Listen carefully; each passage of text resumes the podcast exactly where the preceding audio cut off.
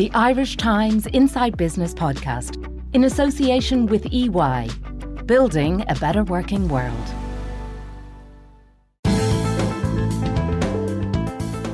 Hello and welcome to Inside Business with Ciarán Hancock, a podcast from the Irish Times. IRES REIT is the biggest private landlord in the state, with some 4,000 units rented out. It's operating at a time of record high rents in the Irish market and with near full occupancy. So, on the outside looking in, the company is flourishing.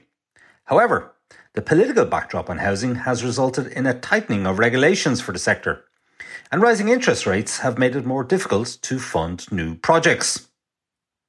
All of this has impacted on the share price of IRES and left some shareholders unhappy.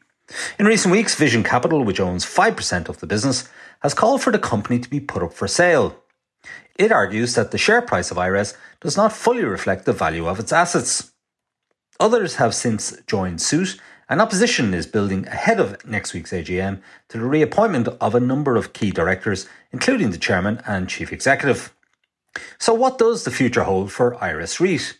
What exactly is Vision Capital's plan for the company? Given the difficult economic backdrop, will there be a buyer for IRES REIT?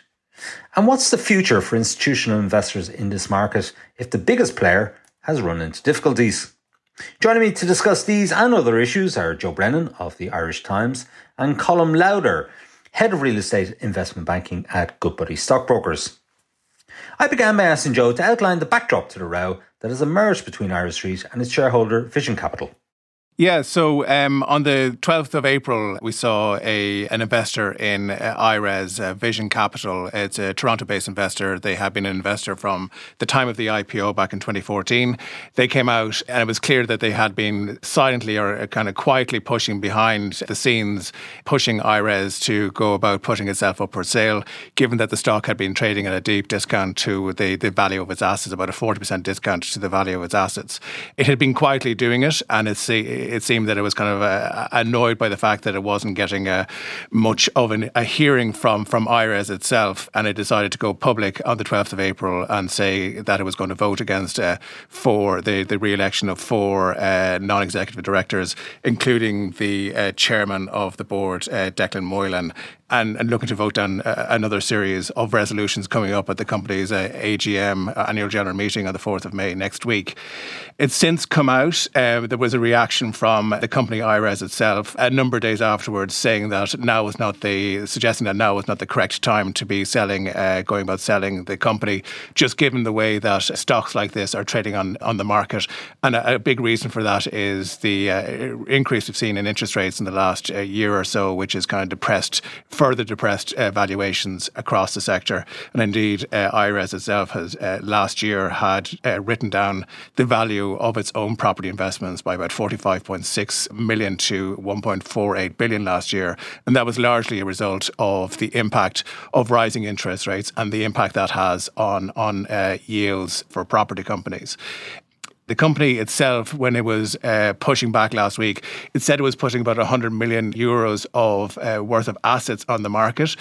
It's basically under pressure to do so because its borrowing levels um, are, are relatively high. So there's a cap on REITs, a real estate investment trusts. There's a 50% uh, cap. So Irish REITs can only have loans worth up to 50% of the overall value of assets. That's under Irish REIT law, which was brought in in 2013. And it's also a 50% cap on the company's own lending covenants with, with its banks.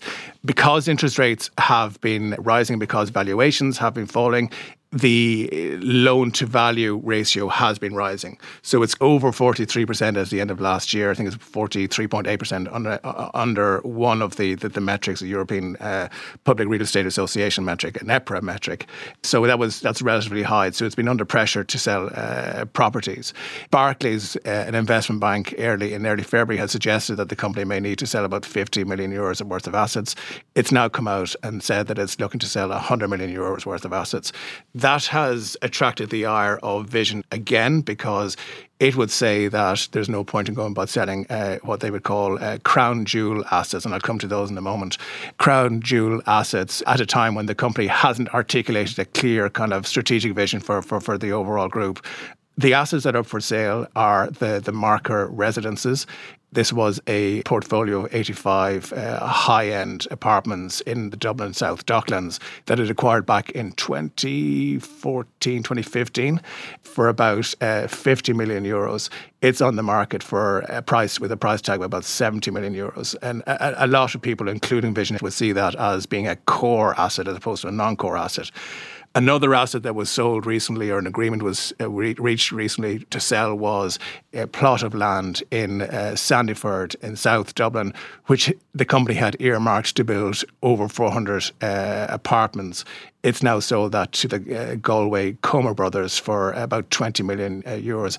Again, that was seen as part of the growth story, but it's clearly uh, decided to sell those those assets at the moment it's hard to know what Vision Capital ultimately, uh, what their ultimate game here is. Is it just to to to agitate and see uh, an increase in the share price and maybe get out itself, or will it stay stay the course and continue to press the, the, the company to try and put itself up for sale uh, at some stage? I suppose the timing is a bit odd, given that uh, property prices, uh, certainly commercial real estate prices, are, are under pressure. So it's it's an odd time to be selling the company anyway itself. Colm Lauder, you're head of real estate investment banking at stockbroker Goodbody. Uh, what's your view on this? And maybe uh, just to begin with, maybe you could explain how an investor that holds a 5% stake in a company can cause this kind of disruption um, for the board of the company when, uh, you know, it was kind of, it, it was tipping along okay uh, before that.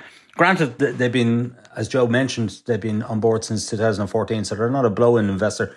But nonetheless, they they do just hold five percent.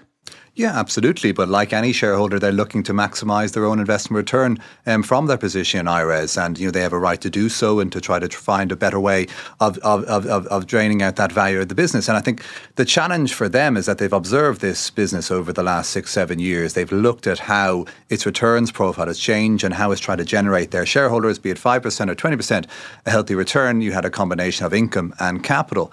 Now, if you look at what's happened subsequently over the last six to nine months is that income return component, which is something what's within their control, mostly dividends, as we all know, um, has diminished. And uh, the reason that's diminished is true to increased costs and things like financing and debt. A lot of that outside their control, some of that within IRES's control.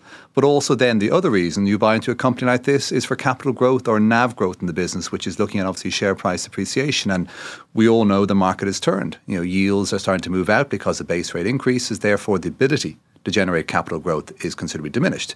So, therefore, as a shareholder, you have to think well, are there other ways to execute on strategy here? Are there other ways to deliver a better return for your investment? And again, in some cases, that may be disposing of assets in a managed manner into the marketplace and looking for pockets of liquidity. It may be, again, keeping an eye on what happened in the wider Irish REIT space with Green REIT, Hibernia, and Yew Grove. You're looking at something more significant in terms of a sale uh, as a way to maximize values. Now, Obviously, the, the contrast behind that is that the market's in a very difficult position now and a different position than it was when Hibernia Green were transacted. You know, we do not have the same depth of private equity buyers in the marketplace simply because they cannot access capital or debt as cheaply as they could have. So pricing will obviously have to take into account for that. So, you know, certainly when we look at the comments from IRES arguing that perhaps this might not be the best time to execute such a transaction, there is merit in that. When we look broadly at the marketplace, though, we are starting to see private equity creeping back in. You know, the first notable transaction in the UK concluded yesterday, which is Blackstone bought a business around the similar size to IRES called Industrials REIT, logistics and you know, industrial estates um, scattered across England for a pretty healthy price. So it does show that private equity is creeping back in as one way to deliver an attractive return to investors and shareholders. People listening into this Colm will wonder why IRES is in this position at the moment because we know it's the biggest private landlord in the state. It's got 4,000 plus units. Uh, rents are an all time high here at the moment. And there's also a, a scarcity of uh, supply in the market. We, we know of all the anecdotal stories of people really struggling to find a rental unit, particularly uh, in Dublin. So, what are the specific issues uh, facing IRES um, that have managed to get them into this position. And also, IRES came into the market at a time when the Irish economy was was at a very low ebb. Um, you know, post the 2008 crash, and presumably they bought a lot of their sites and a lot of their apartments at a very good price. No, absolutely. And if you look at the so the, the direction values have moved in, you know, since IRES IPO'd, you know, values are up on a yield basis alone, probably 45 to 50 percent. So there has been considerable price appreciation for assets in the market. But we also have to be cognizant of the fact that the multifamily space or the PRS sector more generally in Ireland is still in its, in its infancy. You know, this is a sector that didn't really exist until we had to find ways of deleveraging bank balance sheets and trading these assets, which in the main were built for owner occupiers, but obviously they couldn't trade during that period. So it's a sector that's still very new. It's a sector that's finding its feet. You know, the UK market's probably only four or five years ahead of Ireland in that case. So, you know, the whole industry is trying to understand how best to manage these on a long-term basis. So there's still a considerable learning curve. When we look at, you know, IRES specifically and we look at how the Irish markets perform, you know, certainly you're right, you know, operationally, it's been very hard to put a foot wrong in a market where there's no supply. You know, your vacancy will be close to zero consistently. You have tenants who are happy. Uh, they're in a position whereby they're staying much longer in professional landlords versus private mom and pop style landlords. And that's something which is always very interesting is that when you look at the evolution of the professional, professionally managed residential sector, your tenants are voting with their feet. They're staying longer because you have, again, increased services, better amenities, etc. And the fact is actually, if you look at the data on rents, the rents are also actually lower than the market. So there's been a narrative presented that you know landlords like this are charging premium rents. In reality, it's actually the opposite. IRES, in the main, is around 18 to 20 percent lower than the private rented market in their locations yet offering you know, supreme services. And if you think about how that's expressed in the numbers, you look at 10 year periods. You know, the average Irish IRES tenant stays about three and a half years in situ. The average sort of mom and pop style traditional buy to let stay is just shy of two years. Um, so people are staying longer. So operationally, you know, it's been a quite an easy market to navigate because you know rents are paid on time. There's very little delinquency. You know, IRES has a very strong and healthy tenant base. There's no uh, non-payment issues, which you might see in the sort of the less professional side of the industry. So operationally, it's done well. Rents are collected and paid on time, and the market's been in a fundamentally healthy position. However, obviously, as rates begin to change, you know that dynamic evolves in a different manner. Um, so we've seen obviously the cost of funding has increased, and that has to have an impact on property yields. Again, element of that is outside of IRES's control in terms of where valuations move, but there are elements within their control, which is looking at how they fix debt and how they manage their balance sheet to react to those movements in the market. And that's obviously been one of the criticisms we've seen from the activist shareholders that perhaps your IRES positioning on fixing debt was a little bit late. And we've seen peers in the UK who are in similarly structured vehicles with quite high levels of debt also, but they fixed their debt at a much earlier period in this rate hike cycle. Colm, there has been a suggestion that IRES is selling the crown jewels by selling these Marker apartments that Joe mentioned earlier, and also the site in Sandyford that could potentially have uh, 400 apartments. What's your view? Look, if you take the Rockbrook site, um, which we understand was sold for about 15 million, um, that was obviously a key growth contributor for IRES, um, and it was positioned as such you know, if you look at the site specifics, you know, a lot of the groundwork was done, car parking was done. So there was already a lot of money in the ground by the previous developer. So this was an attractive development opportunity. And you know, even with changing yields um, and because obviously base rate hikes, this would still have been a, a profitable scheme. However, given that the broader market has fallen in values and obviously IRES's portfolio fell as a consequence of that, the capacity for them to develop themselves was quite limited. Uh, this would have required you know, very considerable levels of capex and the capacity on the IRES balance sheet at this moment in time was not there to do so. So, look, there's there's logic in moving that. It is disappointing in terms of the potential returns that could have been achieved from that, but also playing a role in terms of addressing the, the supply shortage in the Irish market. And but again, simply the financing was not there. It was not viable within the IRES balance sheet. The Marker residence transaction is an interesting one. Um, you know, certainly, obviously, it could be argued as one of the, the primer assets in the, the Dublin market. Um, again, high end units. It's not just, put it broaden it, it's not just the apartments. Obviously, there's a car park associated with that, which is the one under the theatre, under the hotel, and there's some sundry office suites. So it is a mix of other things as well. Um, but we also have to be thinking that this you know, IRES is looking where it can find liquidity. You know, it's looking where it can find transactions that can be executed quickly, so it can bring cash in and pay down some debt. And the likelihood is it is those assets in locations such as the Grand Canal Dock which will find a buyer quicker than some of the more secondary locations. At EY, our purpose is to build a better working world. As one of Ireland's leading professional services firms, our exceptional people are at the centre of everything we do. We deploy technology at speed and innovation at scale to deliver exceptional solutions for our clients, enabling them to transform and grow. To find out more, visit ey.com. Joe, you outlined the criticisms that Vision has made of the stewardship of IRES REIT uh, of late. I'm wondering what the shareholder advisory firms are saying to investors. So, companies like uh, Institutional Shareholder Services, Glass Lewis, they have a very influential role these days in how people vote at AGMs. What are they saying? ISS, uh, Institutional Shareholder Services, probably the bigger of the two, it kind of did a bit more work in terms of the criticisms uh, that have been made by by Vision, and uh, basically it was looking at it looked at the the returns, uh, the total shareholder returns uh, over the last number of years uh, by IRES versus I think about 19 other REITs or property companies across Europe, and the the overall returns in Ireland were, were better prior to maybe Vision coming out with its initial statement and leading to a share price increase. I think it was talking about about 20% negative total shareholder return over the space of three years versus I think about 46% uh, negative return for the wider European European sector. So ISS um, basically said, look, at they took issue with it. They saw no evidence that the company was being poorly managed or the, the, the company were failing or the board was failing to steward capital properly.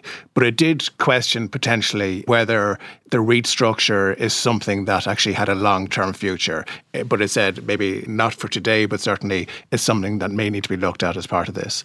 Interestingly, in the last 24 hours, so yesterday, we saw uh, Cap which is the Canadian company that set up IRES back in 2014 and uh, was the basically the investment manager for for most of its time up until uh, early last year.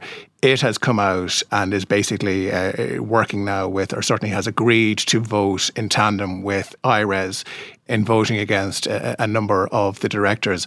And also, uh, uh, Vision yesterday actually had widened its net beyond the four non executive directors. It's now going to vote against the re election of the chief executive, Margaret Sweeney, as well and presumably Capreit is going to do, do, going to do similar. So you're talking, you know, a mass now of almost 24% of, of shareholders and two of the larger shareholders in that being part of that. Uh, Vision says that it has uh, overwhelming kind of response from, from other shareholders as well. So it remains to be seen how many of those will vote in line with them. But certainly for investors that are looking at both the ISS and the, the Glass Lewis, they're the proxy advisory companies, asking uh, or recommending that shareholders vote in favour of the, the board uh, and the chief executive and other uh, resolutions you have that on one side, but you also see some of the major shareholders now coming out against. So it's a probably a, a tougher or more challenging kind of decision for a lot of uh, shareholders to make ahead of the uh, less straightforward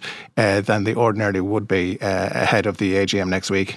And if you look as well, thinking about that sort of international composition and think, well, how has IRES fared? You know, certainly when we look at the sector, particularly in Germany, which is the largest professional residential investment sector, you know, those vehicles have also struggled over this time period. There are you know supply constraints across Europe at the moment. It's a fairly common theme, um, but all bus- all these sort of broader types of businesses have been pricing in quite considerable discounts as the market reacts to those rate hikes. It's also interesting when you look at it versus say the broader property investment universe is that the residential sector tends to be higher geared than say offices or retail or industrial. Therefore, as rates move out, it's more susceptible to issues around how it manages its balance sheet. Now, if we go back to sort of the IRES investment returns, the IRES still pays out, despite the fact it was cut by 20% or so, still pays out a pretty competitive and attractive dividend. You know, it still pays out on its current share price a dividend yield of maybe sort of 4.5 to 5%, which is marginally ahead of the sort of the European average. Um, the challenge, though, at the moment is looking at the other component of its return. Is that capital appreciation story? How do you get the share price ticking up because of the underlying value creation within the business? And you know, with the disposal of assets like Rockbrook, obviously that limits that ability. Um, but also when we look at the broader market, you know, the expectation is that capital values are continuing to fall in, in the Dublin market. Therefore, the results that IRES will present at the end of June and um, at the end of the year will probably be softer on the capital value side again than they published a few weeks ago. So again, looking at the components of the investment rationale, The income story is still there, it's still competitive. Um, and what IRES is seeing and facing is not unique. Uh, there are similarities across Europe. But again, within what was within their control was managing a couple of factors, particularly around fixing debt early. And you know, fixing debt early, um, like several periods in the UK did, did would likely have sort of locked in lower financing costs, which would have probably protected the dividend somewhat better um, over the period. Colm, in your view, what are the chances of a majority of shareholders voting against the re-election of the chairman Declan Moylan, the chief executive Margaret Sweeney, and the other directors that uh, Vision has come out and urged people to um, to vote against? Look, it would be foolish of me to, to speculate. Um, you know, we know what's been declared publicly. Um, and in addition to Capreit, obviously there were two smaller shareholders, sort of half percent and two percent, who came out yesterday, also saying they would support Vision's proposals. Um, so look, it's it's it's too early to speculate on it. Um, you know, and certainly, you know, even if there isn't a majority, the fact that you know your largest shareholder and another of your largest or top ten shareholders is airing their concerns, you know, means that a response in some way to these concerns is merited from a strategic perspective. So, how will that shape up? Maybe some changes to the board, or or a different strategy going forward? You know, I think we have to examine uh, the structure of the business in terms of you know how we drive future growth. You know, do we look at perhaps taking on more opportunity and selling some mature assets and looking at development opportunities? How do we find ways to grow the dividend? You know, how do we find ways to try to create additional value within the portfolio in terms of efficiencies through asset management, etc. Um, but again, when you're in a market which is so constrained by rent controls, you, you've got less levers you can pull than perhaps in more open markets like the UK or the US. I suppose another kind of constraining factor is uh, under legislation, Irish REITs must pay out 85% of their profits in, in dividends to shareholders. So that kind of limits their ability, companies, REITs' ability to, to build up a, a, a store of cash and it requires them to rely more on debt to be able to to to increase uh, to to to grow and add assets. So that's a, another issue facing REITs in Ireland.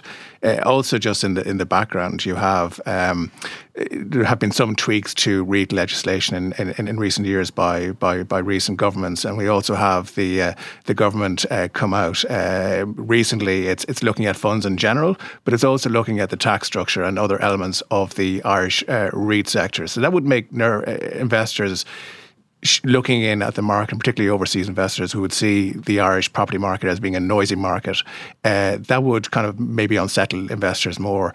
Also, when you see Sinn Féin, which is riding high in the uh, in the opinion polls, I mean, it's it's made clear there's no fan of the REIT structure in terms of the taxation uh, of REITs, even though taxes basically they're essentially kind of uh, companies that, don't build up uh, taxable profits, but because they distribute 85% of the profits, that falls on uh, individual investors who get the dividend. Um, but they're talking about increasing, uh, most recently in Sinn Féin's most recent alternative budget uh, issue at the time of the budget last year, they were talking about increasing the uh, withholding uh, tax on dividends to 33% versus the current rate of, of, of 25%. So that again, is probably contributing to the general kind of the, the depressed kind of value or depressed share price of IRES REIT as well.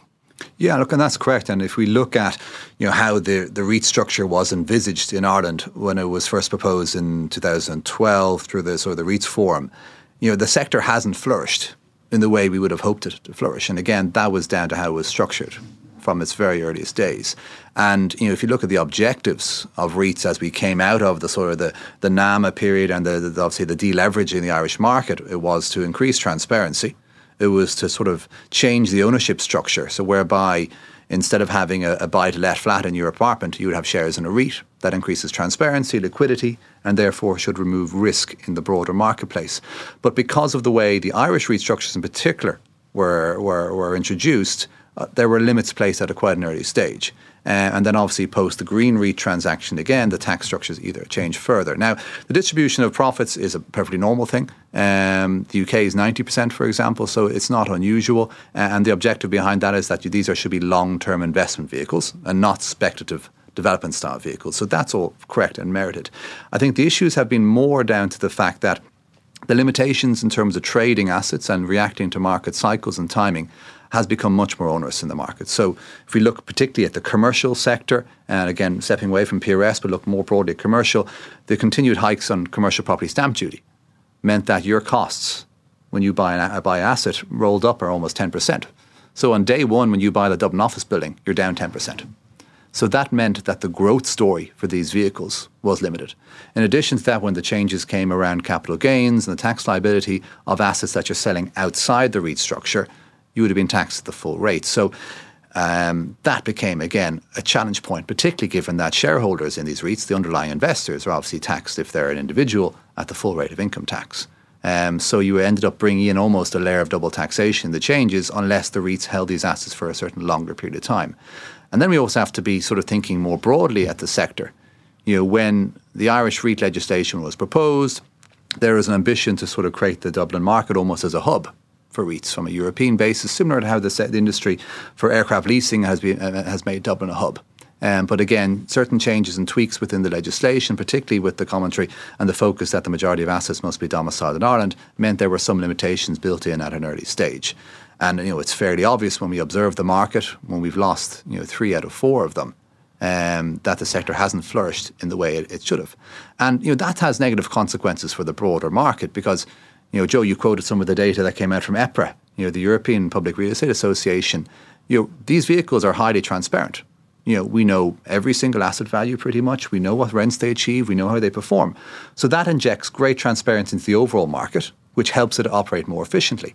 And if we look at you know, all of those sort of core German investment funds, French insurance funds, etc., who've entered the Irish market over the last five or six years and helped the Irish market position more as a core play more than more than a fringe or periphery play. That's because the level of transparency we've had.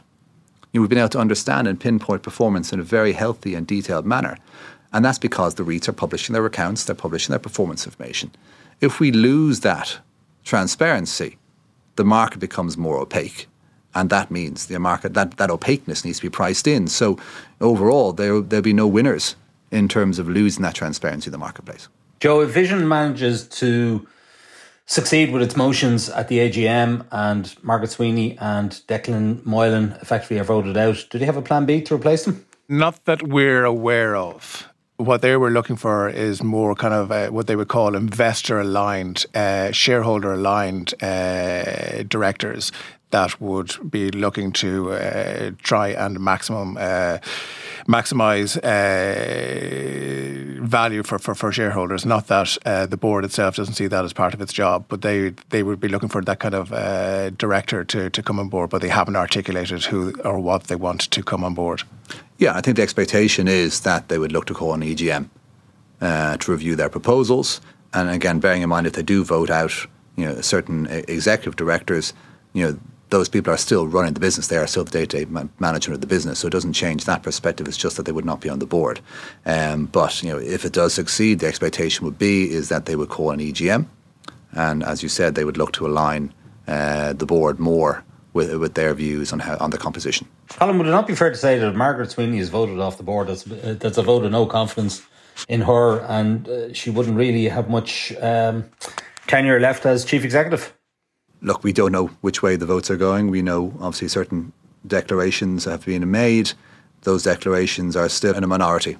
No, we don't. But I'm I'm hypothesizing here and just putting to you that if she's voted off the board, if a majority of the shareholders decide to vote her off the board, I mean that would be a, a vote of no confidence in her. And uh, you know, how could she remain on as uh, chief executive? Look, we'll have to wait and see how the votes go, Ciarán. Um, it's a, uh, you know we still don't have full clarity in terms of the way people are looking.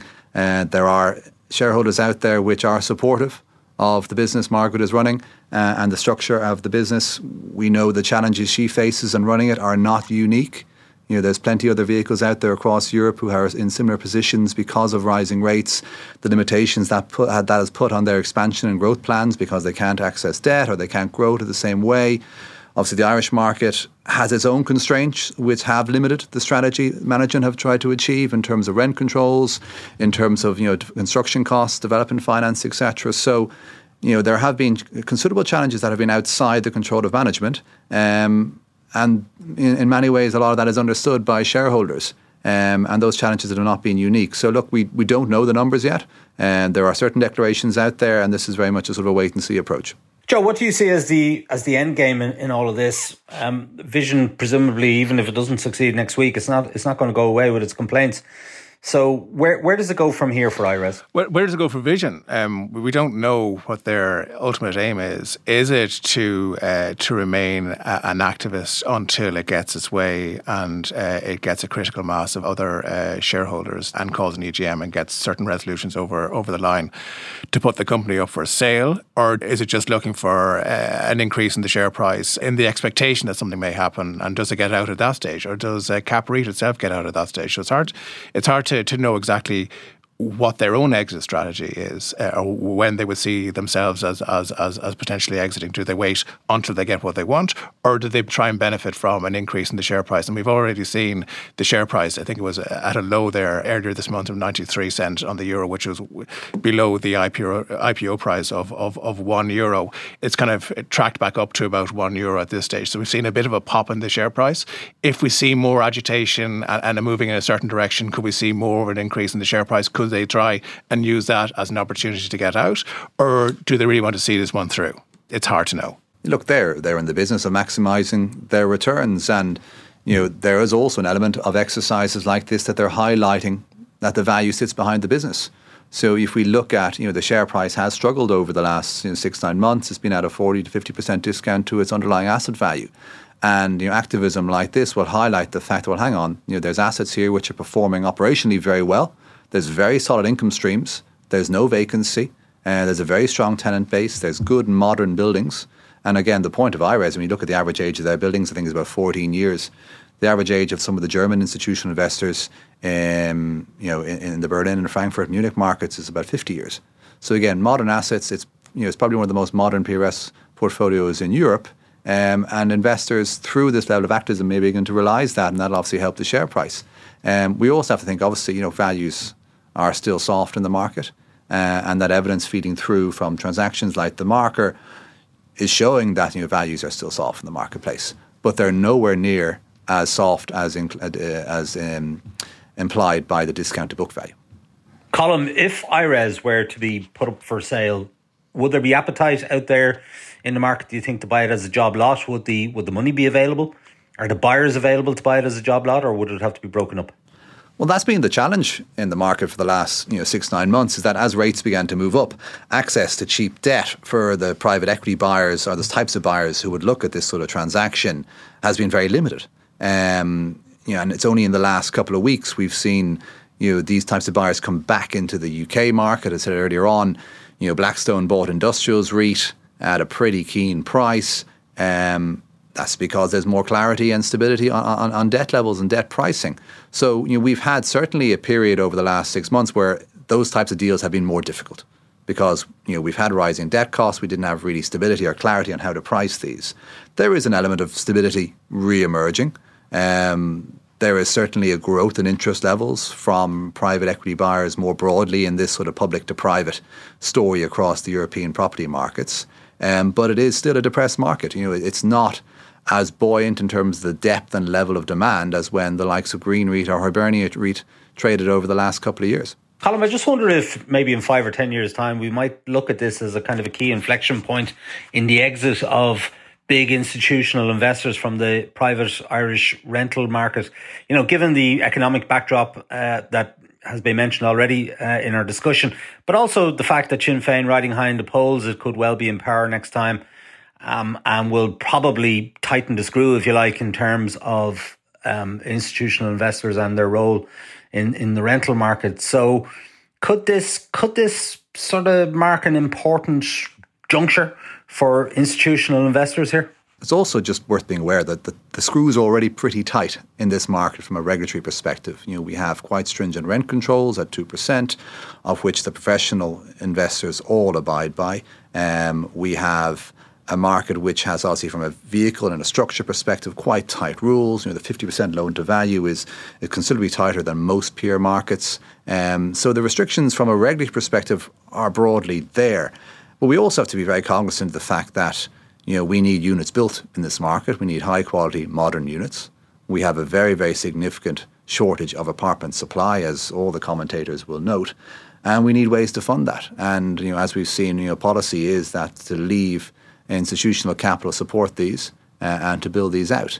But the problem now is if you look at the broader market, because of the restrictions on things like rent controls, on vehicle structures, on debt levels, your viability is strained. Um, and institutional capital is aware of that. So, you know, Ireland is only a very small part of the global investment universe. And, you know, we've put enough sort of roadblocks in the way already of these investors and that their attention may wane further. So it is a challenge. Um, but again, I go back to the point in terms of sort of, you know, tenant feedback and sort of the, the services provided. You know, tenants, as I said, have voted with their feet. Average rents for institutional investors are lower than the private buy-to-let market. Servicing and quality of assets is better. Units are mo- more modern, and tenants are staying longer in those locations. Um, so there is quite clearly a, a voting with your feet approach uh, to the market. Um, but you know, certainly this capital is necessary in terms of how we address our supply shortages, and we do have issues with viability now, which are further eroding that. Joe, just finally, if IRES REIT does end up being sold at the end of this process, it'll be another blow to the Irish stock market, wouldn't it? It'll be another stock exiting the market. Yeah, well, certainly it'll um, probably be the end of the REIT structure anyway. Uh, I don't think we will see any more REITs coming into the market. That'll that'll dr- probably draw a line underneath that. There were a few other REITs that were kind of being lined up for for for. Um, for IPOs back in 2018, 2019, which never uh, took place. Um, but just looking at the wider market, yeah, look, we see CRH uh, is uh, it's holding its its annual general meeting tomorrow it's pushing through the. Uh, it's looking to. Uh, it'll be holding an EGM uh, again uh, next month, looking to get shareholder approval. Sorry, in in July, June, looking for shareholder approval to move its main listing from the UK to UK uh, to to to the US to New York, and as part of that, is looking to drop its its its, its Irish listing. We have Flutter uh, the, the, gaming company behind uh, Paddy Power, it's also looking to move uh, to, to, secure a listing in the US. Uh, it's probably going to go down the route of CRH. Uh, it has its main listing in, in London. Uh, it's probably going to look at maybe t- dropping its its Irish listing and secure a its primary listing in the US. Because in order to be included in the main stock market indices, which is really the goal here, such as the the S and P 500, it has to have its main listing in in, in New York. Um, so certainly, look at we're we're seeing a, a number of the bigger companies uh, leaving the market. We've seen very few IPOs in the last five years. I think four IPOs in the last five years, nothing in the last eighteen months or so. Um, and uh, we're seeing very little uh, coming in behind that. Where if you compare the Irish market to say the uh, the, the, Norwegian market, when there was a, a, a spike in IPOs, when there was plenty of liquidity in the market in 2021, I think Norway had over 60 IPOs and we had one. Um, and they're both owned by Euronext, uh, the, the, the pan European uh, stock market operator. So, certainly, there is an issue. Uh, whatever about companies, larger companies, maybe moving uh, moving abroad uh, elsewhere, it's the lack of other companies that are coming in ambitious companies looking to grow and, and, and, take on extra capital and use the uh, the Dublin Stock Exchange as as a route to do that. That's concerning. Colm, what's your view on the future of the Dublin stock market? Look, I'll, I'll, I'll, focus on the REITs point in terms of, you know, we could have had a sector that would have flourished and been a significant component of the market. But again, your regulatory pressures that fed through either on the structure or particularly on things like stamp duty and things that have limited that growth potential. Uh, and the market could have been a quite a considerable hub for, for, for REITs in the property world. Uh, and that would have been in a very interesting dynamic for the marketplace. Um, but again, you know, we're seeing similar trends in the London market. You know, we're seeing delistings, we're seeing positions in moving elsewhere, particularly in the tech sector from the, the London market. So, you know, it, it's not unique. And one of the things I sort of look back on is if I look at sort of the listed property space uh, between the sort of the UK and Ireland, we're about a quarter smaller than we were four years ago in terms of the, the amount of vehicles. So there's been a lot of this trend of vehicles being taken private. Um, and again, I go back to the point that the level of transparency we gained through the IPOs of Green, Hibernia, and others, and the data they provided to the investment market gave the underlying market great confidence. It gave more understanding of how to price these assets, how they should perform, and that enticed a much broader, broader pool of capital into the market and helped the market function more effectively. If we step away from that and we lose that layer of transparency we have in the Irish investment market, you know, it doesn't help any of the market participants, unfortunately. Okay, Joe Brennan and Colm Lauder, thank you for joining us. Thank you. Okay, that's it for this week from Inside Business. My thanks to Joe Brennan and Colm Lauder for joining me on the show. John Casey produced this episode with JJ Vernon on sound. Thanks also to our sponsor EY for its continued support. Remember, as a subscriber to the Irish Times, you can get the latest business news straight into your inbox by signing up to our Business Today email at irishtimes.com. And you can also follow the Irish Times business feed on Twitter, LinkedIn, and Facebook each day. I'm Ciarán Hancock. Until next time, take care.